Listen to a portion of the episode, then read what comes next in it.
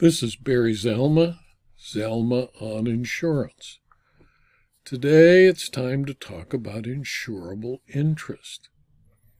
It can be said generally that anyone has an insurable interest in property who derives a benefit from its existence or would suffer a loss from its destruction. Probably the easiest to understand definition of what is insurable interest.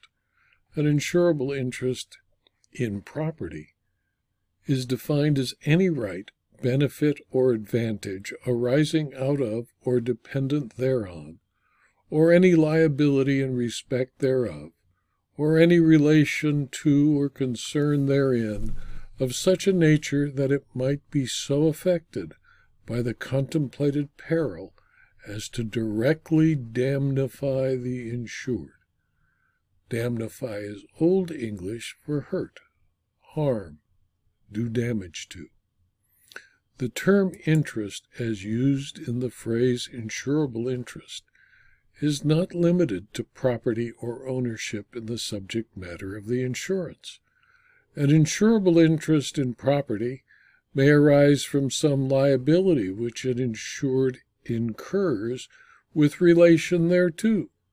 Such liability may arise by force of statute or by contract, or may be fixed by law from the obligations which the insured assumes.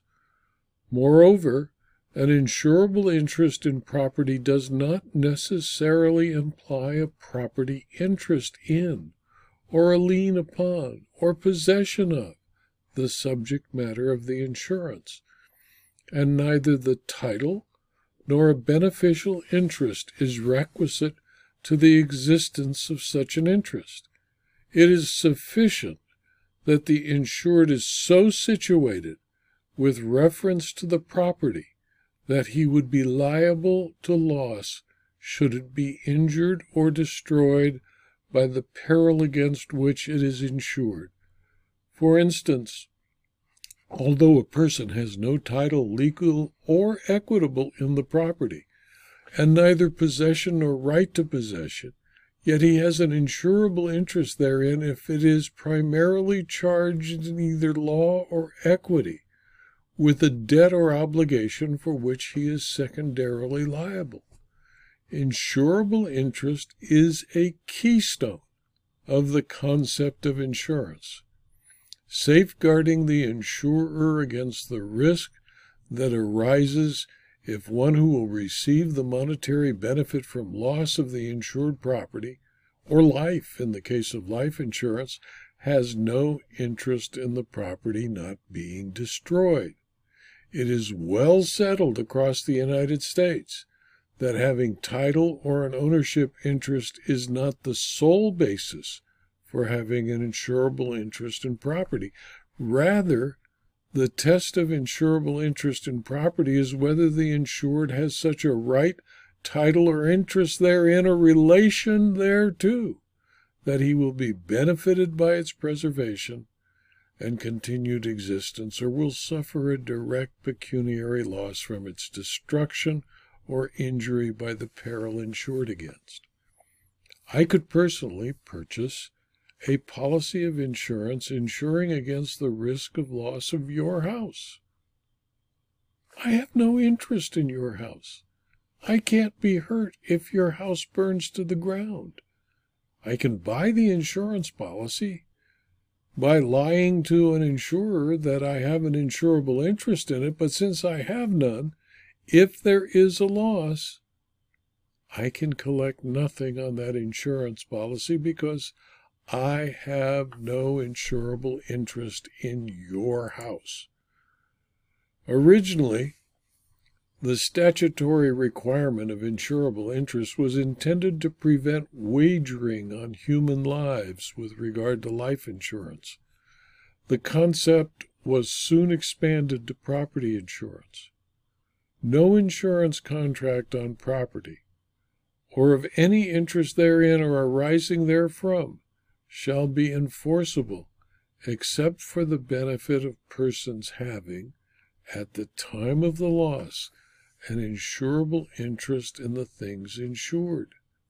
To have an insurable interest, the insured must derive a direct pecuniary loss from the subject matter of the contract. The loss cannot be indirect or sentimental. An insurable interest in an insurance policy is determined not by the label attached to the insured's property, but by whether the insured will suffer a pecuniary loss due to the destruction of the property. Florida, for example, by statute, provides section 627.405, comma 2, which provides quote, 1. No contract of insurance of property or any interest in property or arising from property shall be enforceable as to the insurance except for the benefit of persons having an insurable interest in the things insured as at the time of loss. 2. Insurable interest as used in this section means any actual, lawful, and substantial economic interest in the safety or preservation of the subject of the insurance free from loss, destruction, or pecuniary damage or impairment. 3. The measure of an insurable interest in property is the extent to which the insured might be damnified by loss, injury, or impairment. Similarly, California by statute defines insurable interest as follows quote, Every interest in property, or any relation thereto, or liability in respect thereof, of such a nature that a contemplated peril might directly damnify the insured is an insurable interest. This is California Insurance Code, Section 281. First party property insurance is described as a contract of personal indemnity. The insurer promises to indemnify the first party, the insured, in the event the insured incurs a loss as a result of one of the perils insured against by the wording of the policy. Insurance does not follow title to the land. The insurer makes a promise to the first party, the insured, that if there is a loss to property in which the insured has an interest, to pay indemnity for the loss, but however only up to the amount of that insurable interest. Failure to be an insured named on the policy, or by definition, regardless of the extent of the insurable interest, deprives the person of a right to the benefits of the policy. Failure to maintain an insurable interest, even if named as an insured by the policy, deprives the person of the right to the benefits of the policy. When a contract to purchase property terminates the purchaser's insurable interest, it is extinguished. Where an insurable interest does not exist at the time the contract for insurance was made, the insurance contract is void from its inception. It is well settled across the country that an insurable interest in property is not necessarily synonymous with absolute property rights. An insurable interest in property does not necessarily imply a property interest in or a lien upon or possession of the subject matter of the insurance, and neither title nor a beneficial interest is requisite to the existence of such an interest. In general, an insurable interest exists when a party has a, such a relation or concern with the subject matter insured that the party will derive pecuniary benefit or advantage from its preservation, or suffer pecuniary loss or damage from its destruction. It is essential, however, that there be a nexus between the loss to the insured and the damage to the insured property for the interest to be insurable.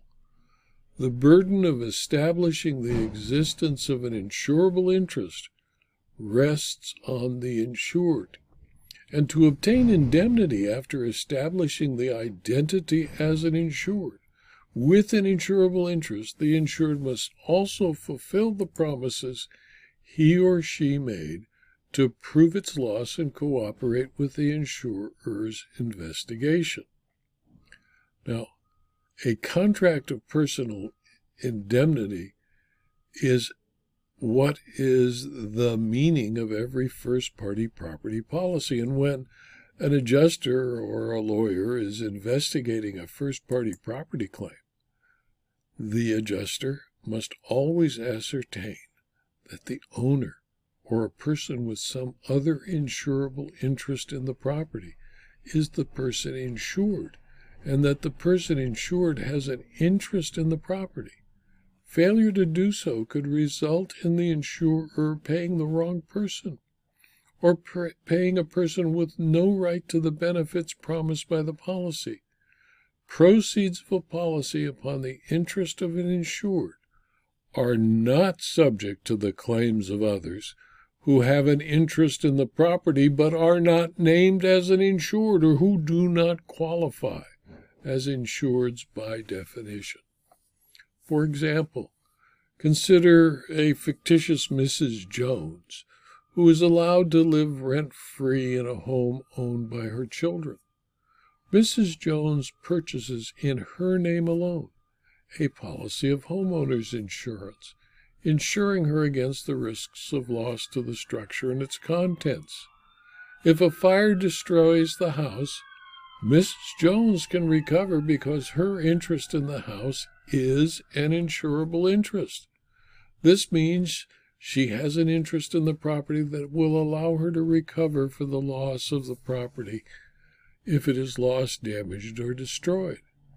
Mrs. Jones's children, the owners of the home, also have an insurable interest in the house, but are not insured under Mrs. Jones's policy and may not may not recover any proceeds from her policy.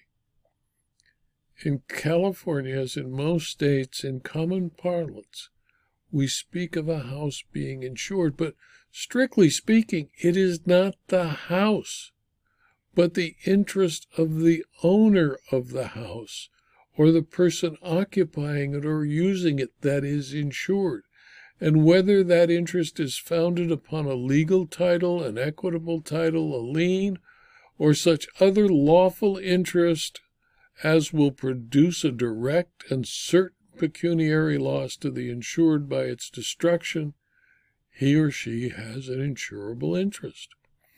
Only a person who is both an insured and who has an insurable interest may obtain indemnity from a policy of first party insurance.